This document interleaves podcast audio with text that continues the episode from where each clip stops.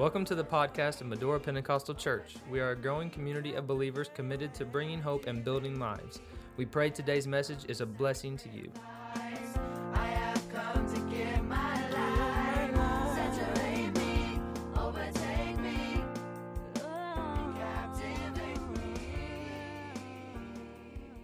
Ephesians chapter 3.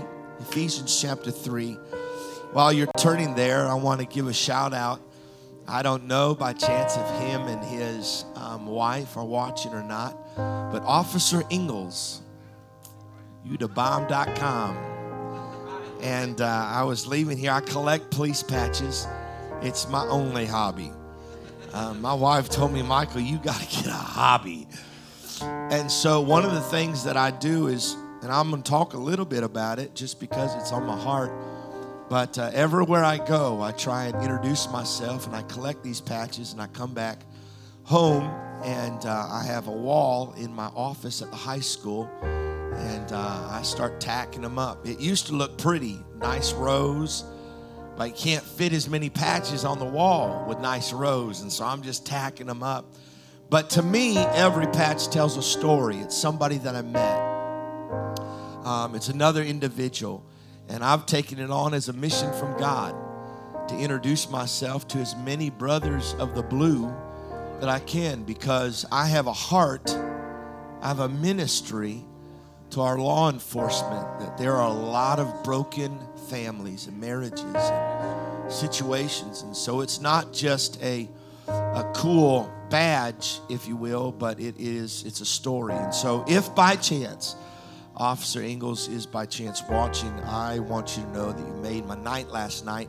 As I left here, the youth thing, I saw him parked and I pulled in, and he said, Well, just follow me to my house. I'll get you one. So this morning I saw him and I dropped off two of my patches and uh, said, I just appreciate you. Have a good day. So, so that's my little, I, I love what God is, is doing. Ephesians chapter 3, verse number 10 to the intent that now unto the principalities and powers in heavenly places might be known. Check this out. Might be known by the church. To the intent now unto the principalities and powers in heavenly places might be known by the church the manifold wisdom of God. God wants the church to know his wisdom. And not just his wisdom, but his abundance, his manifold wisdom. According to the eternal what? According to the eternal purpose which he purposed in Christ Jesus our Lord, in whom we have boldness and access. You got to get this. Students, you've got to get this. That it is according to the eternal purpose which he purposed through Christ Jesus our Lord, in whom we have boldness and access with confidence. Boom shakalaka. That's big deal. With confidence by the faith of him. Wherefore I desire that you faint not at my tribulations for you, which is your glory. For this cause I bow my knees unto the Father of our Lord Jesus Christ, of whom the whole family in heaven and earth is named, that ye grant you according to the riches of his glory to be strengthened with might by his Spirit in the inner man, that Christ, are you ready? That Christ may dwell in your hearts by faith that he that ye being rooted and grounded in not talent not just showing up but in, love. Three more verses. May be able to comprehend with all the saints. That you may be able to comprehend with all the saints what is the breadth length depth and height and to know the love of Jesus Christ, which passeth knowledge, that ye might be filled with the fullness of God. Now unto him, I could scream. Now unto him that's able to do exceeding and abundantly above all that we ask or think, according to the power that what? That what? That worketh in us. Let's pray. Father, I love you today. I love you today. It is because of your grace and because of your mercy and because of your love. It is because of you. But God, you've given us the best life. I'm convinced of it. Lord, and I pray your blessing and encouragement be upon this church. But God, would you raise up these students with boldness and with confidence in the name of Jesus? And they all said, May God bless you. You may be seated if you smile. If you didn't smile, it's on you. Amen. Well, it is such a tremendous um, blessing um, always to be in Medora and um, and to be with great leaders. And I I kicked myself because on Friday night um, I definitely gave a few accolades to our leadership, of whom inspire me. Um, the people we were talking about, um, your pastor, bishop, um, the several pastors of this church, and of course, um, kindred to my heart. Um, speak life. and mute your phone. People calling for rides to church. Um, it is. She has a great story. A German lady that watched her mom's head cut off in Germany, and when she came to us, um, she said, "Pastor, would you pray for me?" I said, "Sure. What do you want me to pray for?" She says, "I can't cry. I can't shed a tear." She said, My mama looked at me before she died when she helped some foreign soldiers. And um, her mom helped some. And when those ruthless people um, took her life, she looked at her daughter and she said, At 11 years old, she said, Don't you cry. Don't you give them the satisfaction of that. And she's not cried since she says, I want to cry. I see everybody in church crying. I want to cry. And so we prayed for her. And uh, it didn't seem like anything worked. But she came back the next service and she says, Pastor, I can't stop crying. Isn't that special? That God would do something like that. Um, but what I, what, what I was saying before, before I got a phone call was um, turn your phones off. what a distraction. Is I, I love being around these students. And I know that I know some of them and I've seen some of them and some of them that I've not. Um, but I, I'm, I'm very, very inspired because there is such a wonderful um, opportunity for you this year that you've never had before, that God wants to show up and show out in a way that has never happened. When, when I, um, just a little over a year ago, I graduated from the police academy in Ohio, and um, my commander came to me one time and he said, at the, at the conclusion, and uh, we just graduated, and I passed all my run, and I did all those miraculous things. And, um, and he says, You know, I was, I was at a funeral the other day, and the preacher started teaching from the 23rd Psalm.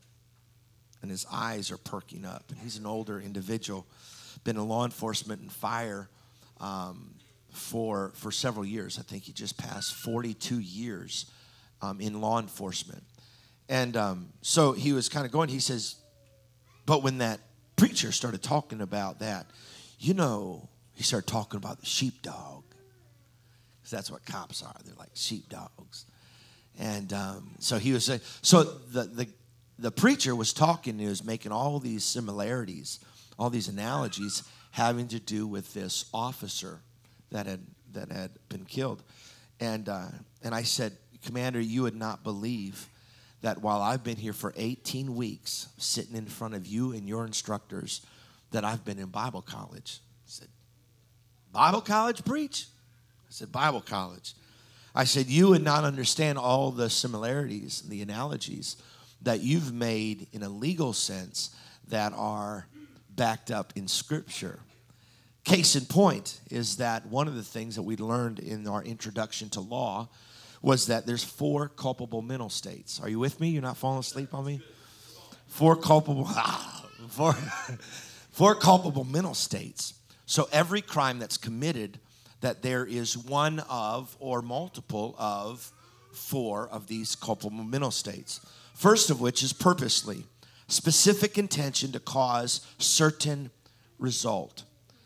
A specific intention to cause a certain result, purposely. Number two is knowingly, to be aware that conduct will probably cause certain result or probably be of a certain nature, regardless of purpose.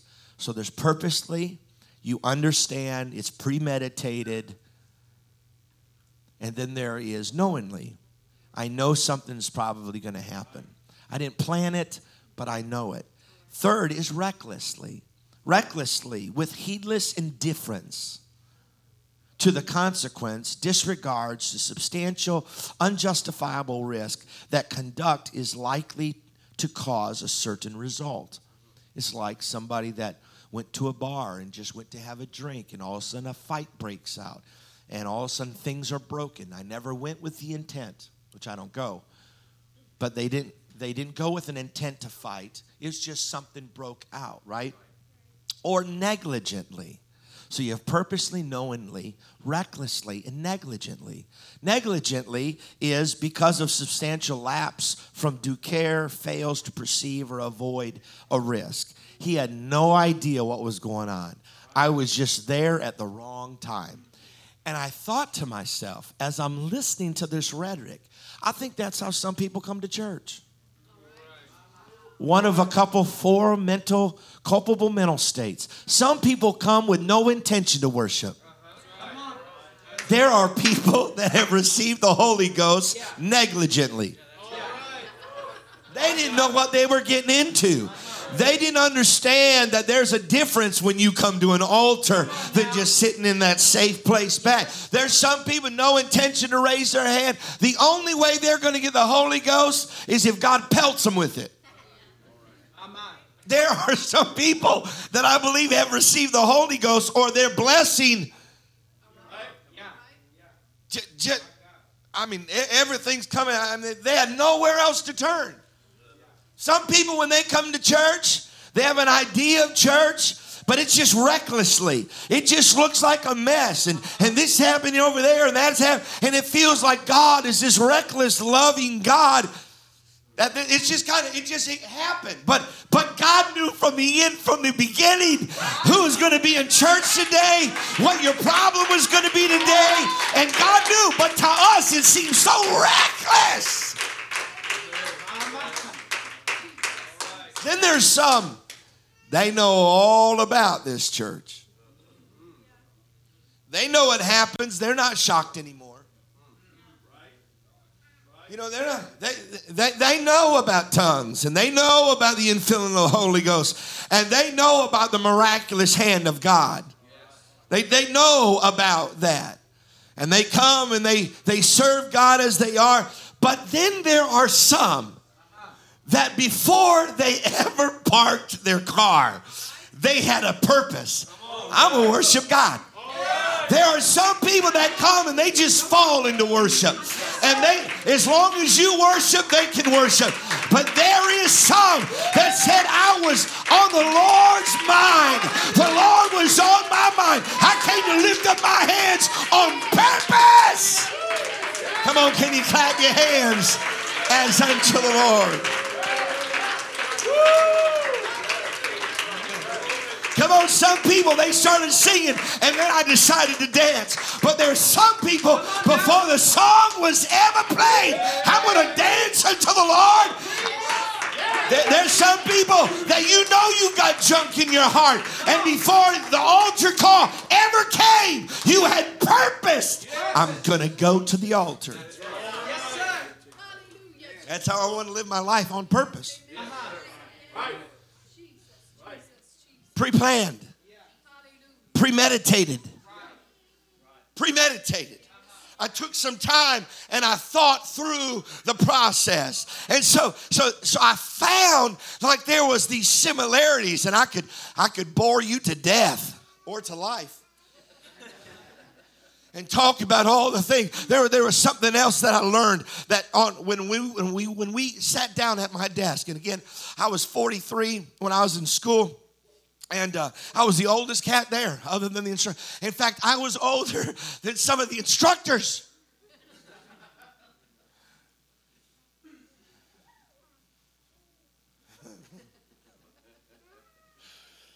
and so, uh, as we would sit there, and I had my name tag, and it took about two of them just to fit my last name.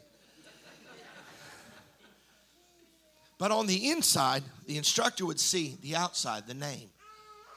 And then uh, we had, most time when instructors would first come, that we all had to stand and say, Why are we here and stuff. And so I thought that that was, that was as good as a pulpit as any. This is why I'm here. Why are you so old and coming to police academy and da da da da? And so I would say, well, I've, I've been a chaplain for the last 14 years. I mean, most most of the cadets that I went to school with were as old as my oldest child. But what I saw every day, can, can I just throw something at you? I'll just toss it to you. So this is what I saw. So every day I was getting a sermon. Every day. 10 fatal errors. I shared this with the pastor uh, yesterday. 10 fatal errors when it comes to law enforcement. You tell me how, how we can articulate this in the church. Number one, failure to maintain their equipment. The reason your Bible looks so new is because you never use it. That's your workbook, baby. That we, we, we've got to strategize and flip through that thing. And sometimes we come, and I remember I got a pair of old soccer cleats. Played soccer when I was in high school, and it had been in in the closet for ages in a day. And so we decided a couple years ago to play football. You know, that's kind of dumb. Let's go play football. All these old guys play football. And so I said, you know what? This is a great opportunity to kind of get, the older I get, the better of an athlete that I was. Right? Right? So I'm going to go get my cleats on and I'm putting them on. On. This is going to be awesome. And literally, the first kickoff, and I go to take off, and they're so dry rotted that they fell apart before I could ever touch the ball. Sometimes we failure, we have failure to maintain our equipment. If you want to get good at worship, you got to keep on worshiping. If you want to get good at prayer, ah, you got to keep on praying. If you want to get good at being faithful, then you got to keep on working at that. My kid asked me one time, said, My goodness, Dad, why do you clap so loud? I said, I've had a lot of experience. Number two, improper searching or handcuffing techniques. Sometimes we we throw repentance into a generality, into a general bucket, and God wants the details. But sometimes we don't want to give God the details because we want to, if I've forgotten about it, God's forgotten about it. And so I've learned how to repent with my details, touch my mind, touch every aspect of my mind.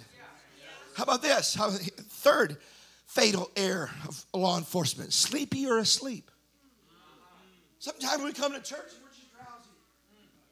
We've invested everything all week and have nothing left for God. This is what I've learned. This is what I've learned that if I'm tired, it's better that I get up and walk around the church. Make fabricate me a brace that keep my hands up, my eyes open, because this is the most important aspect. This is the most important gathering of my existence. This is where the church comes together to worship the King of the church. I've not even started my sermon yet. I'll try to hurry. Number, number, number four was they relax too soon. We get done with worship and we're all sweaty. My goodness. I love Brother Gothard to come be our worship leader. He does something crazy. He smiles. That is so ridiculously crazy. They relax too soon. We relax too soon. We wait for a preacher to keep us on that up and down rather than the love for God and the love for the word and the love for people. That if we're sitting in the front, we should show everybody else this is how we worship. I don't want some guest. Here, this is me. This is me. There's some guests that I don't want our church. I, there are some people in our church I do not want our guests sitting next to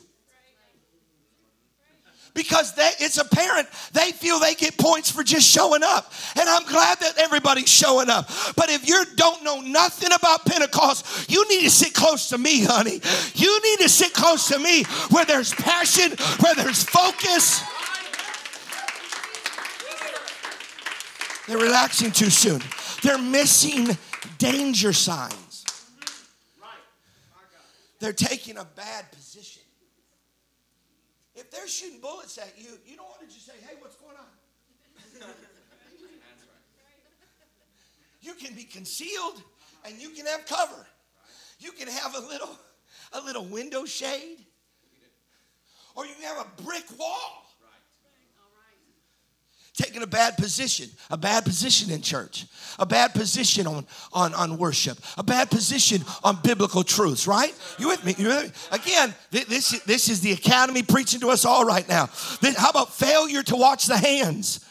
Come on, you got to know what's in their pocket. Get your hands on it. I, I want to see those hands. I want to see because an empty hand has never really hurt me. I want to know. I want, I want to have everybody, because I've had to do searches on people. And there's been things I've found and daggers and, and things and pills and stuff. And I've got, I've got to know where those hands are, sir, because it's the hand that's going to hurt me. It's not their big toe, it's their hand. And sometimes I've got to make sure, come on, young people, we got to make sure God sees our hands. I surrender. I surrender. I surrender. Woo! On, somebody clap your hands.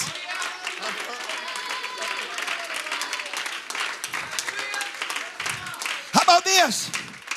This is what they called it. I have another word for this. They said tombstone courage. I say stupid courage. I mean, courage that somehow to- to- totally misses the brain. And you just dive in. I've got to go do that. And you're not paying attention. And they showed us a video.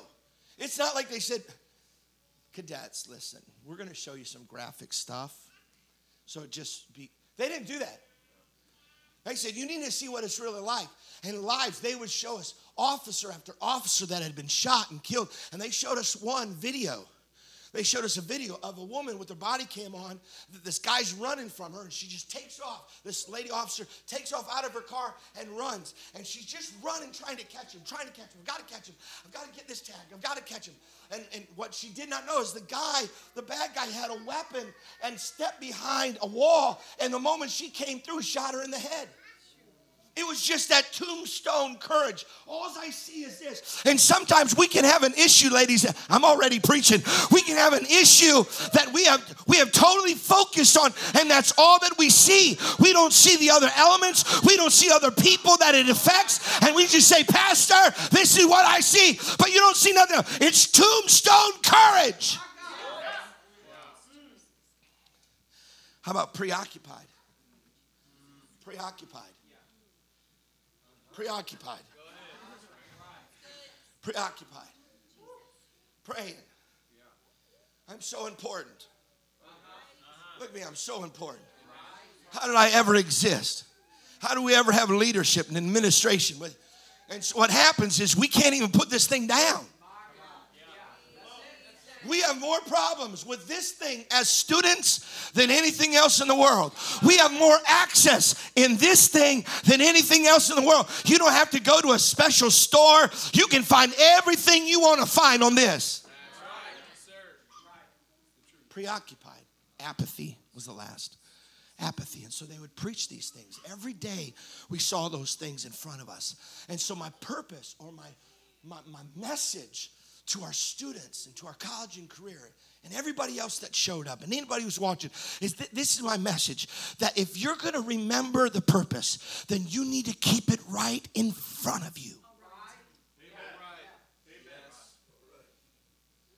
You, you need to keep it in front of you. Christian life is the combination of faith and reality My mom said this. It's where life and faith intersect because life without faith is no life at all, but faith without practical application is, is without real value.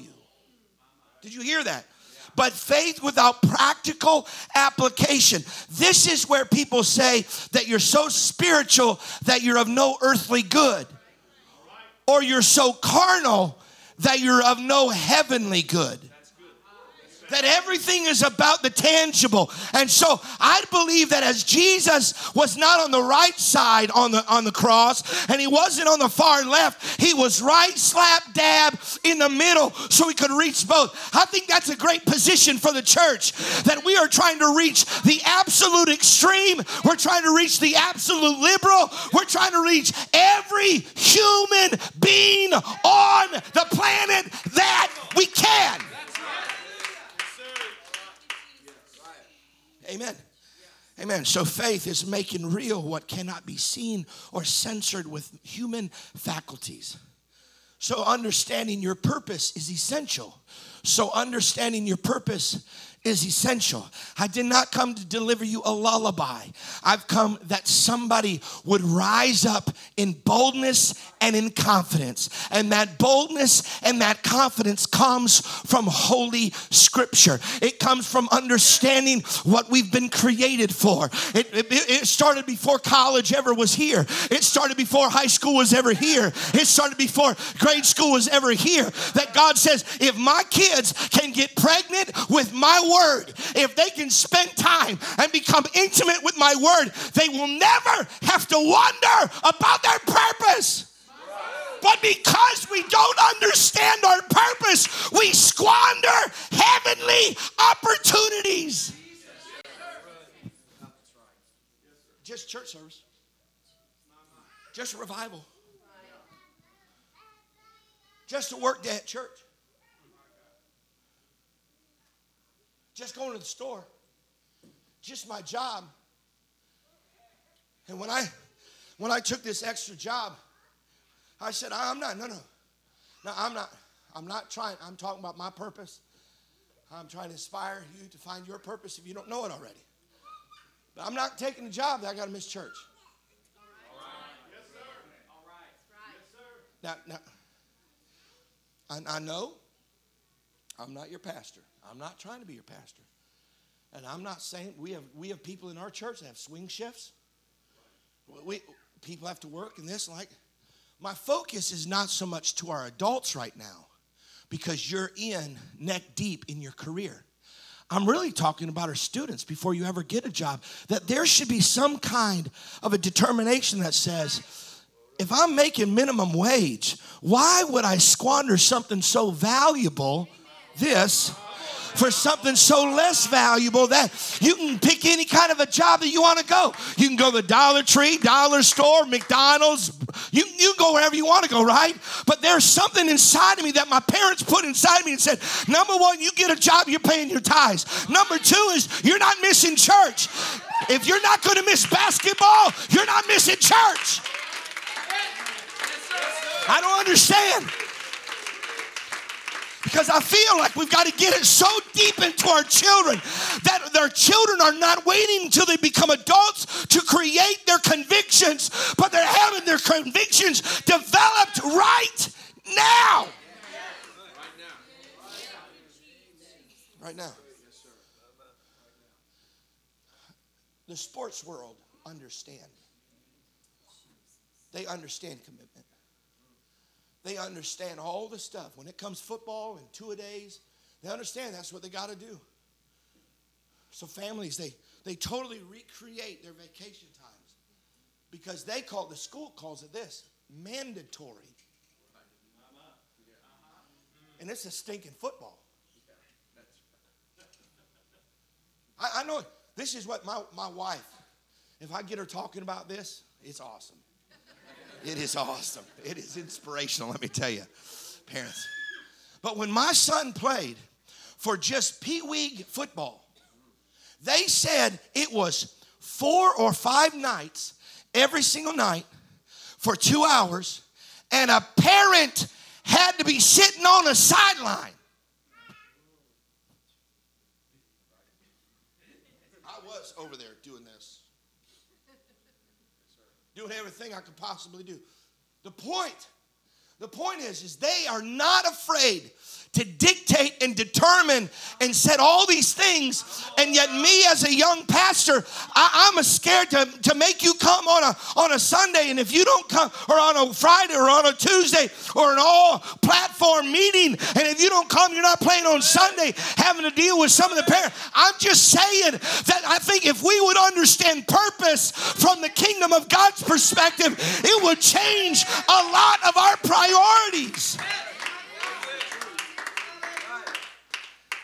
Amen. I'll hurry. I'll hurry. Notice what happened in Genesis when all the people had one language. Genesis 11, one language and one speech, the Bible says, as they built the Tower of Babel. And even God made reference. He said, if I don't do something, that they will exceed, they will succeed in what they're trying to build. The enemy of the earth, in a sense, that they knew that if we can get unified with one voice, with one speech. So, how did God destroy? Listen, God is giving you the, the, the playbook for the enemy because devil's not not smart enough to come up with his own scheme and his own playbook he looks at what god does and he flips it so God looks at their unity and says, This is the only way to stop them. Give them the diversity of language. So, what does the devil do? I feel the Holy Ghost. So, what the devil does is he gets us in one building with different languages. Well, this is what's important to me, and this is what's important to me. And we got our kids. Tug of war, and they're pulled in all these directions. And I love, and I don't love, and I want, and I don't, even, I don't even know what I'm at. And they say, I don't even know what to do. And so they do nothing. That's true. Right. Keeping the purpose of God in front of us. So, the million dollar question to the students and anybody else listening what is God's will for my life? Because I ask people on purpose, and they almost go cross eyed. Uh, I, I, I, I don't know. I don't know. So they come up with something. This is what your Bible says. I'm reading out of the same Bible you read out of. Blessed is the man that walketh not in the counsel of the ungodly, nor standeth in the way of the sinners, nor sitteth in the seat of the scornful, but his delight is in the law of the Lord, and in his law doth he meditate day and night. And this is the promise, this is the blessing of meditating day and night on him. I wish some young person would hear me. And he shall be like a tree planted by the rivers of water that bringeth forth his fruit in his season. And guess what the leaves don't do? They don't wither. And whatever he does shall prosper. That's what I'm talking about. Mic, drop. Ecclesiastes, if that's not enough, Ecclesiastes says, let us hear the whole conclusion of the whole matter, the conclusion of the whole matter. Fear God and keep his commandments. Boom. Exclamation point. This is the whole duty of man. What's the will of God for your life? I'll tell you, to fear God and keep his commandments. That is a powerful understanding. Micah said, What, what doth the Lord require of thee? To do justly, to love mercy, and to walk humbly before thy God. Matthew said, But seek you first the kingdom of God and his righteousness, and all of these things are unleashed and unlocked and shall be added to you. Colossians said this Let the word of Christ dwell in you richly in all wisdom, teaching and admonishing one another in psalms, hymns, spiritual songs, singing with grace within your hearts unto the Lord. And whatsoever you do in word or deed, do all in the name of the Lord Jesus Christ, giving thanks to God and the Father by him. And if that's not enough, in First Peter, the Bible says, and you are a chosen generation, a royal priesthood, a holy nation, a peculiar people, that you should, that you should, that you should show forth the praises of him, that you should show it. That you should present it, that you should display it. So you see, church is not just where we hear the word, it's where we display his praise. You may be seated. Joseph found favor in the sight of God. He said, You granted me life and favor. Your care has preserved my spirit. Job said. The Bible says in Psalms, Oh Lord, will bless the righteous with favor. You will surround him as with a shield. And his anger shall be but for a moment, but his favor is for life.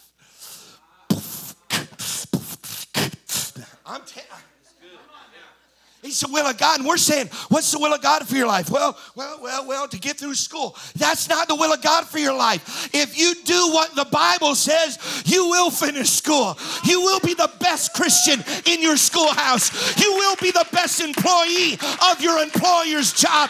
You will be the very best that you can be.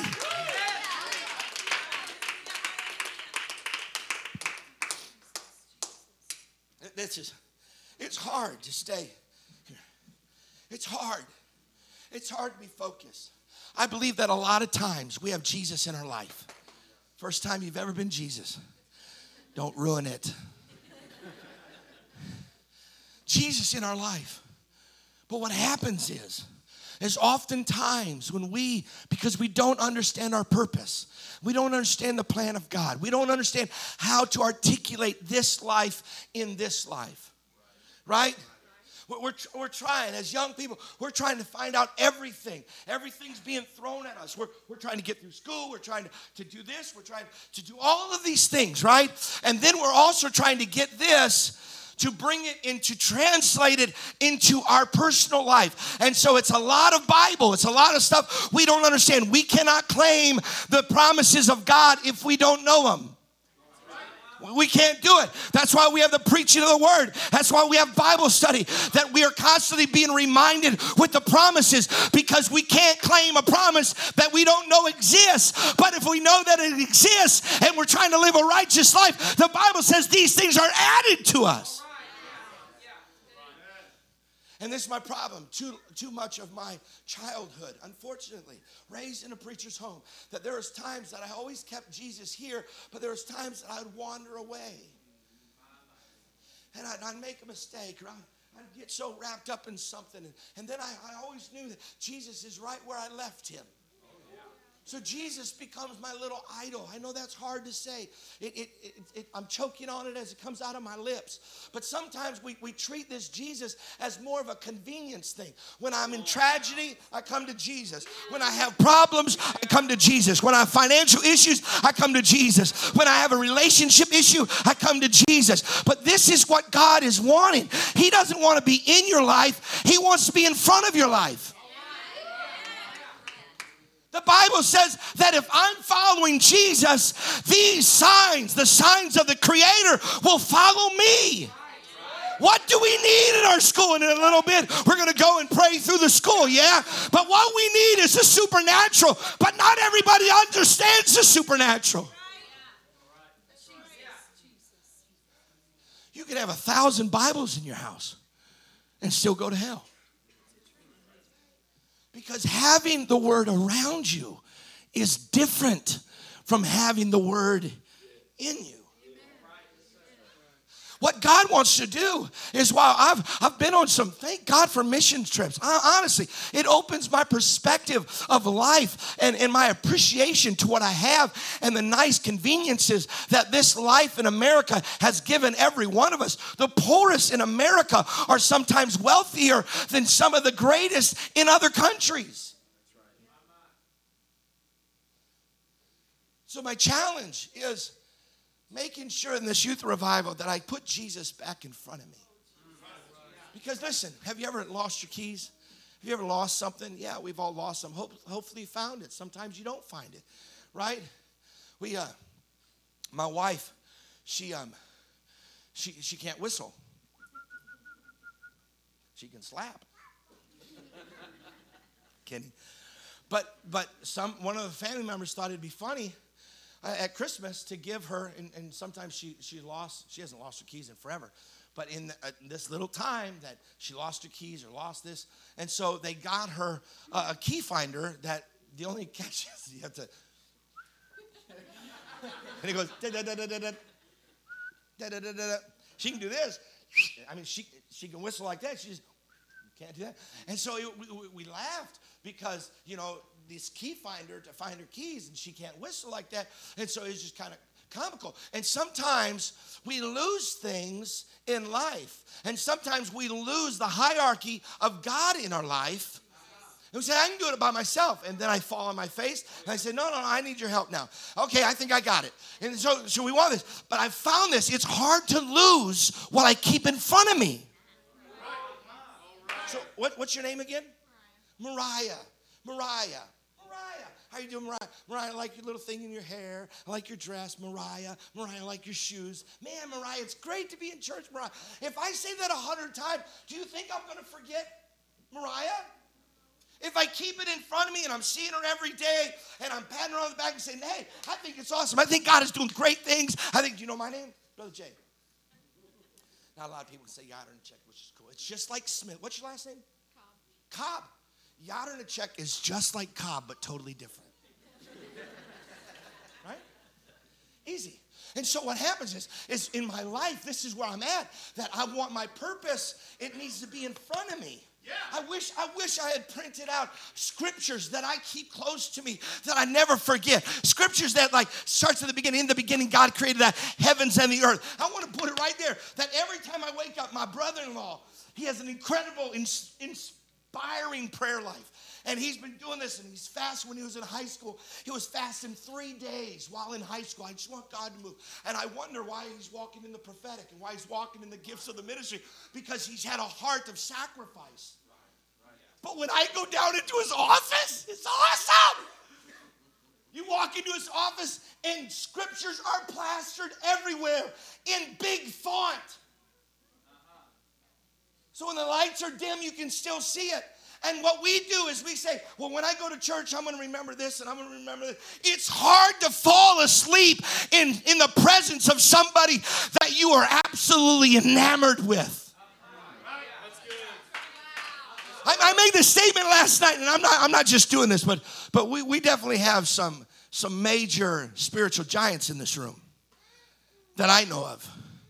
And so I would say, because I'm not so familiar I love listening to Brother Gil talk. Sister Gil is my wife's favorite female speaker and leader. And so she, she brags about it. But there's times that when I get around Brother Gil, I, I don't want to just blow smoke. I, I am a sponge. I am an absolute sponge. And so when I get into my valley, then I wring that sponge out and it, it brings refreshing into my dryness of my valley. And when I get around, listen, I'm, not just saying this, Brother Walls, I appreciate you. I don't know you all that well, but I appreciate every time you talk, I listen, even if I don't agree with it, which is very few times. I can't even think of a time that I've disagreed. I just want that wisdom. I do. I want, I want it. I want it. And I know that if I lived here, that I would become a sponge because I never fall asleep when Brother Is talking or Brother Gill's talking because I'm inspired. But when Jesus shows up, I'm not gonna, because I keep that purpose. This is what I live for. Some puppy people live for sports. Some people live for money. Some people live for a relationship, a boyfriend, a girlfriend. But I want to live for Jesus. And look, notice what happens. I'm trying to hurry. Notice what happens. When I walk through the valley of the shadow of death, I don't have to fear evil. Why? Why? Because he's with me. Well, preacher, what are you going to do when, when this happens and you're out on the road? I have something that those cops don't have. I show for the king every night. I show for the king. I'm just helping this Jesus. I'm just helping him. But I never have to put my hands on Jesus. Like he knows where he's going. but what I found is that when I follow Jesus, and I follow Jesus, in, what I don't want to do is I don't want to go into difficult times without Jesus. When I go into a valley of silence and it feels like God's not talking to me and I've been through there, I've done everything I could. I've tried to bribe God.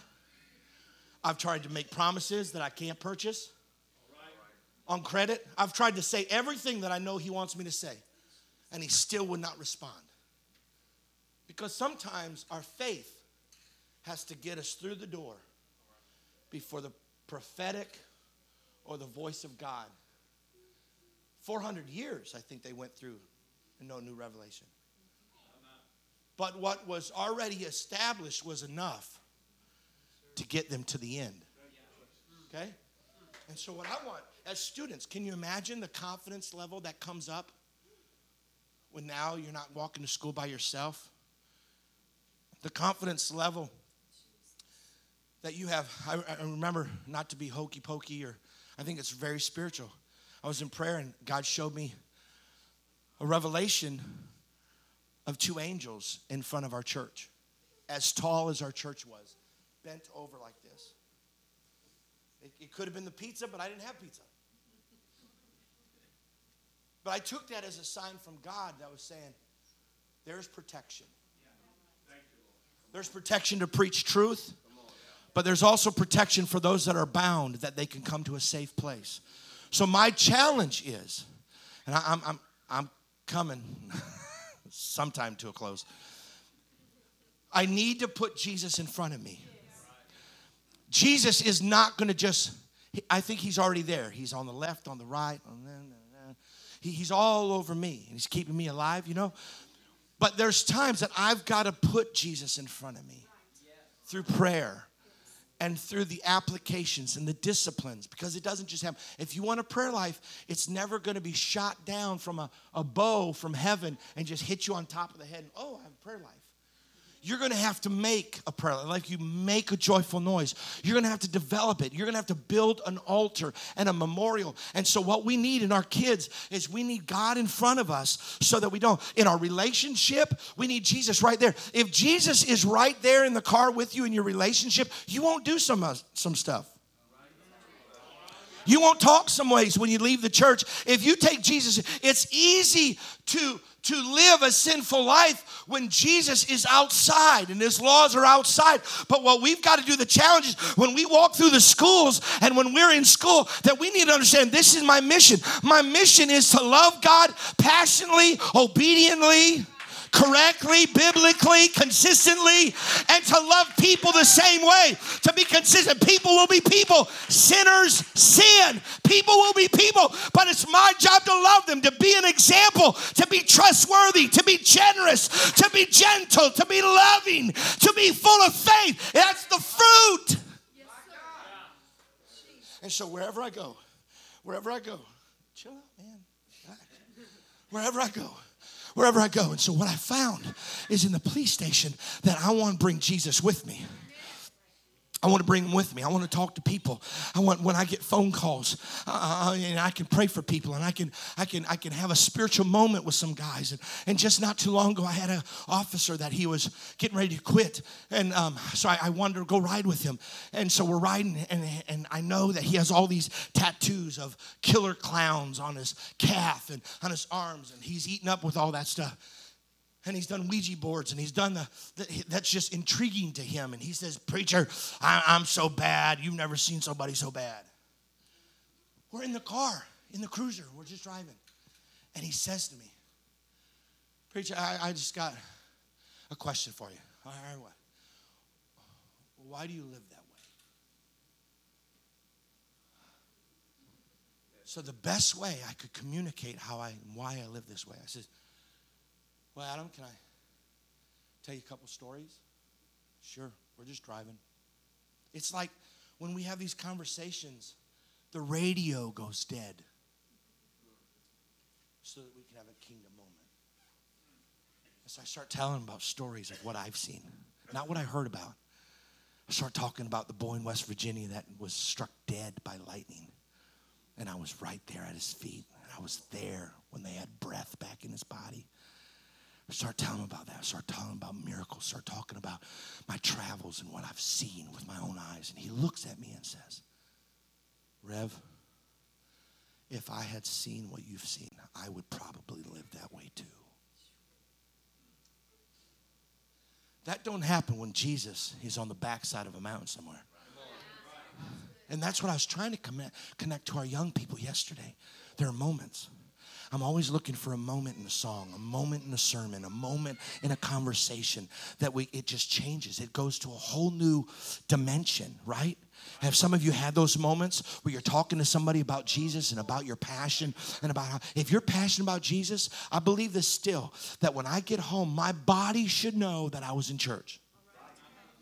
Not just my brain and my heart and my, my tear ducts. My, my body should know. And so, this is the challenge of young people today. This is the challenge of keeping the purpose in front of you.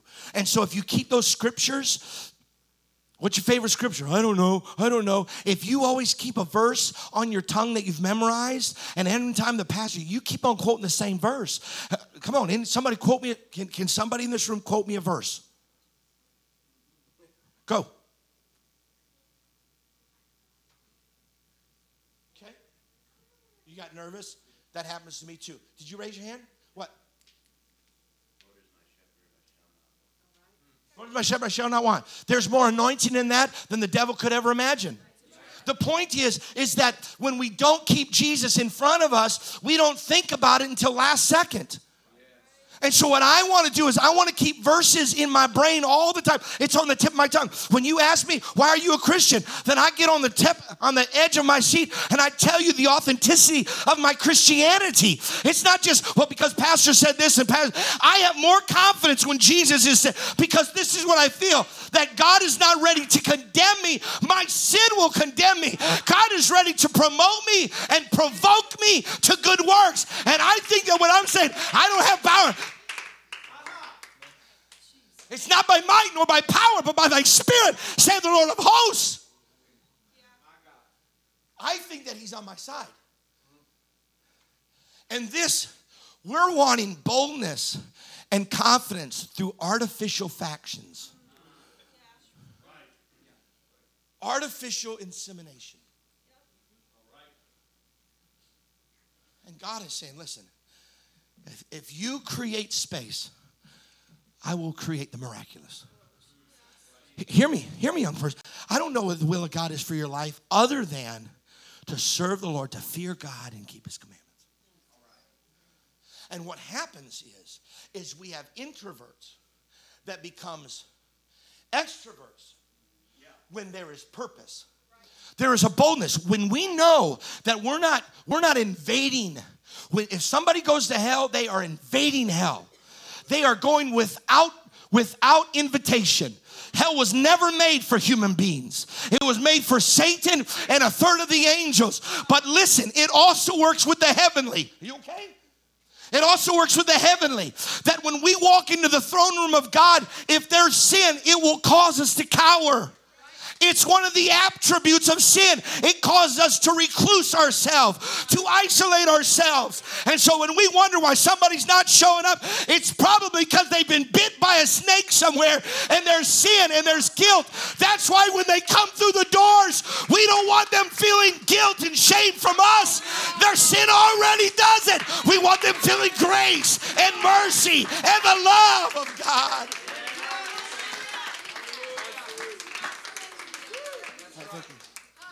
I'm, I'm closing with this. Music, you can come. Keeping, keeping the purpose in front of you. It's hard, I mean, really difficult for me to get sideways with my pastor when the Lord is in front of me. You, you- see, we get fearful. Hear me in the name of Jesus. We get fearful when Jesus sometimes, sometimes is absent from our vision. This is why the scripture says in Proverbs without a vision, people die.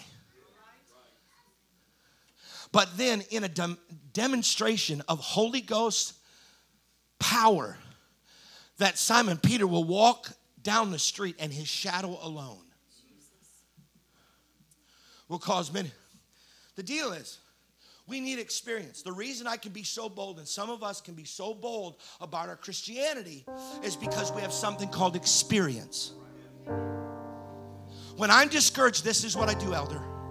I look for a gray headed man that has been in church for a while. Talk to me. Talk to me about some times that God has shown his relevance to you. Not, not, not just a young person, because they're always floundering sometimes, trying to figure it out. Not just somebody that's my peer. I want to go to somebody that has some scars on them. That has had to pray themselves back into the church. That has had to endure the afflictions of life. To keep, to keep the purpose. And so when it's easier, much easier to see faith when I'm always looking through the through the sphere of the anointing. My pastor, Pastor Bingham, is not just another man. He's not just a preacher dad. He's not, hey bro. Now this is me. That's not this is me. That's my pastor. He could call me today and say, Michael, I feel like this is what I want you to do. And like, I don't know how that's going to happen. But my answer is yes. That's my pastor. That's my covering.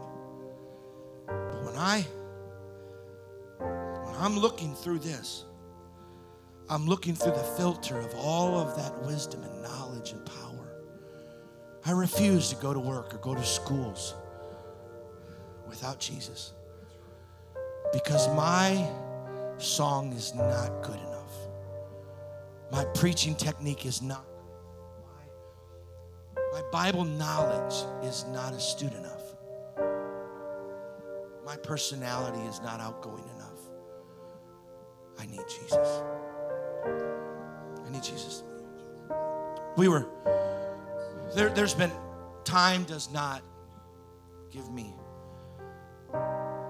when I became a resource officer, my whole desire of becoming a certified officer was to get in the schools. Listen, I think God will give you certifications that really have nothing to do with the certification, but it gives you an access door into a mission field. That's what it is. It's a mission field, and I'm, I'm beginning to see how vast it is because through this ministry, my patch ministry, through a patch ministry, I've spoken to people that I would have never, ever met. I've prayed with officers that because of the mentality of a brotherhood in blue or whatever color they wear, that I've been able to minister to officers because I needed that certification to gain their trust. So it was, we were going through law, and the, the teacher, the instructor, I was teaching us law, and we're not certified lawyers. It was just an, a beginning course, just a basic understanding. He had just retired when, when I was in the academy, and he said he was over the detective bureau for his county large county. So their task force and their investigators, and he was over all of that. And he paused one day. An officer in Ohio was shot. two officers were shot. And so they were showing one of the memorial services. And he said, Today we're taking, we had all eight hours with him. He says, Today we're going to watch part of this memorial.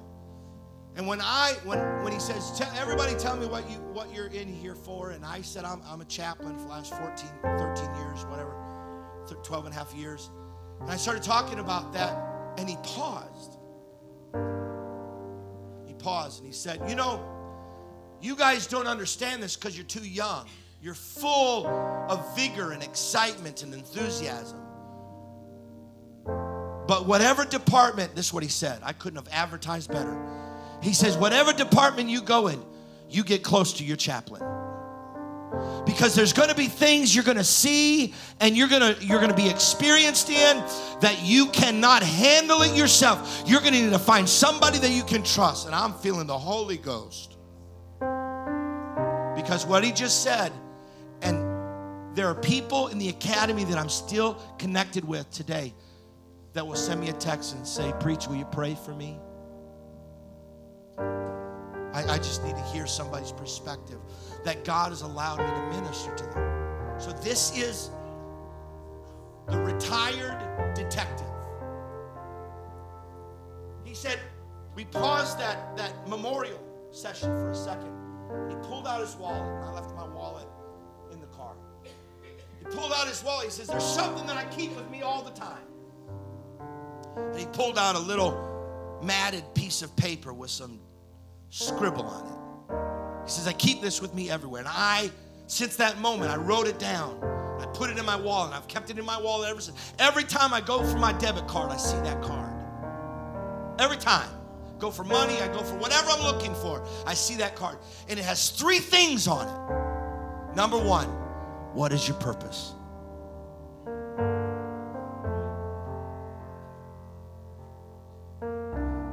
Articulate your purpose. Understand what is my purpose if it's nothing more than to love God and love people. This is my purpose. Because if your purpose is anything else but that, then you're going to squander heavenly opportunities. Number two, what are my talents? Not what am I not good at? What am I good at? What do I feel somewhat confident in? I'm good at talking to people. I've practiced a lot. I have a lot of bloopers, but I have a lot of experience.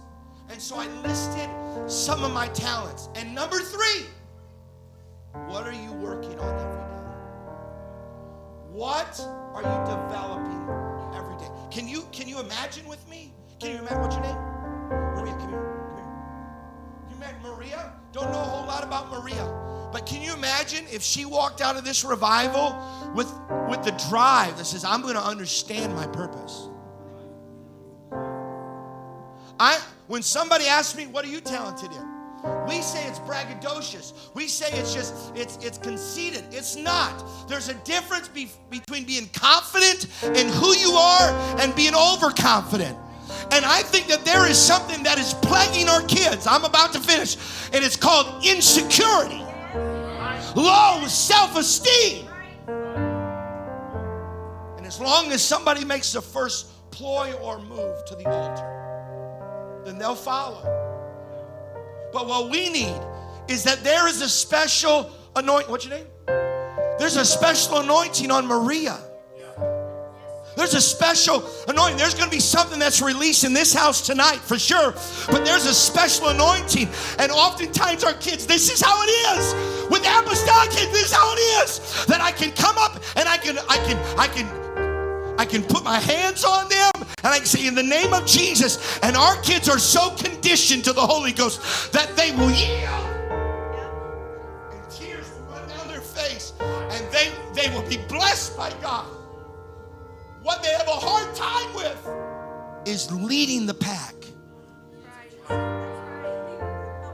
I cannot tell you how many times in youth ministry that our kids disrupted our church service with their worship.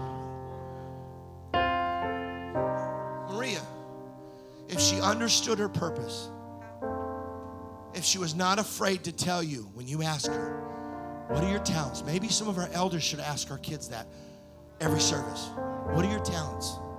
What are you good at? And take whatever they give. And number three, what are you working on? What can I help you? An adoption process. We have several that are adopted in this church, right? Thank God for adoption. Thank God for adoption. Somebody that says, I find value on you. And so, what we need is the people like Maria that she's feeling. I'm feeling a little awkward right now, Pastor Jay. But what I'm saying is that there's a covering that as long as you keep on coming to church love God, even if you fall out of church, we're going to keep on praying for you. Why? Because you are our best investment. My best investment of time is in people. Would you just those, those three things I put in my wall. I never want to forget it. I'm trying to be purpose driven. What is my purpose? What am I talented at? What am I working on every day? Would you just lift up your hands right now? The Holy Ghost is in here. In the name. So I speak over every insecurity. I speak right now to everything that would try to convince you that you're not valuable. And I speak with the authority of heaven, God's holy word, a release in this heart. The, pur- the purpose of the Holy Ghost. When we understand our purpose, we don't have to pray for boldness. We don't have to pray for confidence. It comes as a byproduct.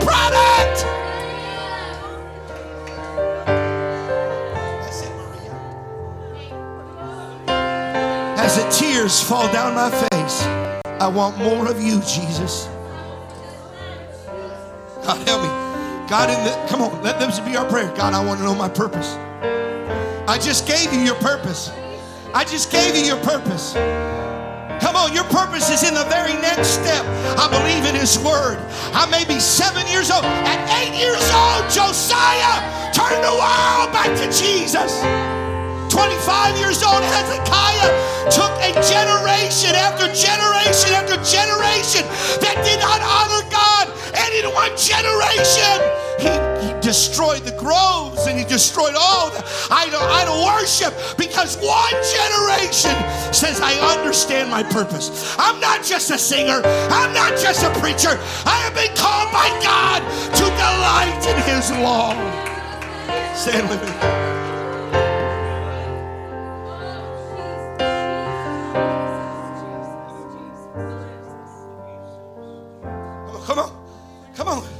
Fan that flame right now. Fan that flame right now. It's more important than feeling the Holy Ghost. You've got to know your purpose. Keep it in front of you. You will not lose what you keep in front of you.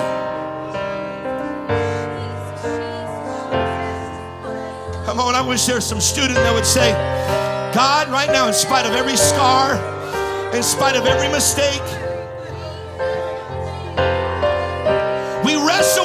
promises of God and the purpose of God when our priorities are out of whack. If you want to get your priorities right, you've got to go to the glory. Come on. Come on, we need grandparents that are purpose driven, moms and dads that are purpose driven, ushers that are purpose driven. It's just a stage to them, it's just a song to them, it's just a talent to them. But to others, it is their purpose.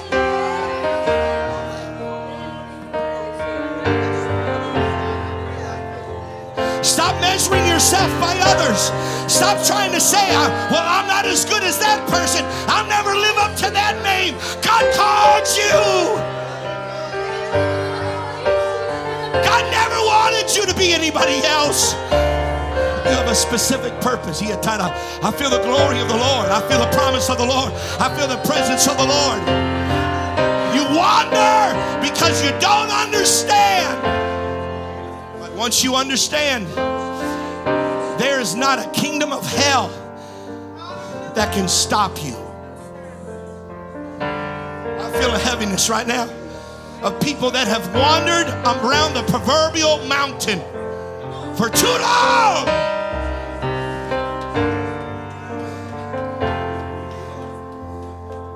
Come on, kids. Do us all a favor. Don't wait till you're 21 to figure it out. Figure it out right now in your teenage years. Watch God give you a revival in that school. Your purpose will unlock confidence. Unlock boldness. Keep it in front of you. Keep it in front of you. Your insecurity will fade away. Your low self-esteem will